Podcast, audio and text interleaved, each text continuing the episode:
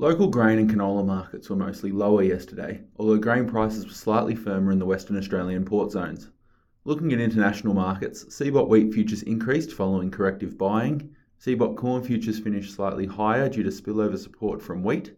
CBOT soybean futures firmed on the back of corrective buying, although weakness in soy meal limited gains. ICE canola futures strengthened following Chicago soy oil, Malaysian palm oil, and European rapeseed higher. Local grain and canola prices are expected to be steady today. CBOT March 24 wheat was up 9 Australian dollars per tonne to $336 per tonne.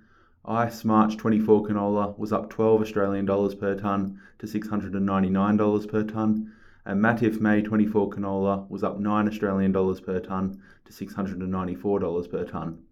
You can keep up to date with today's local pricing action with ProFarmer Price Discovery at www.profarmergrain.com.au.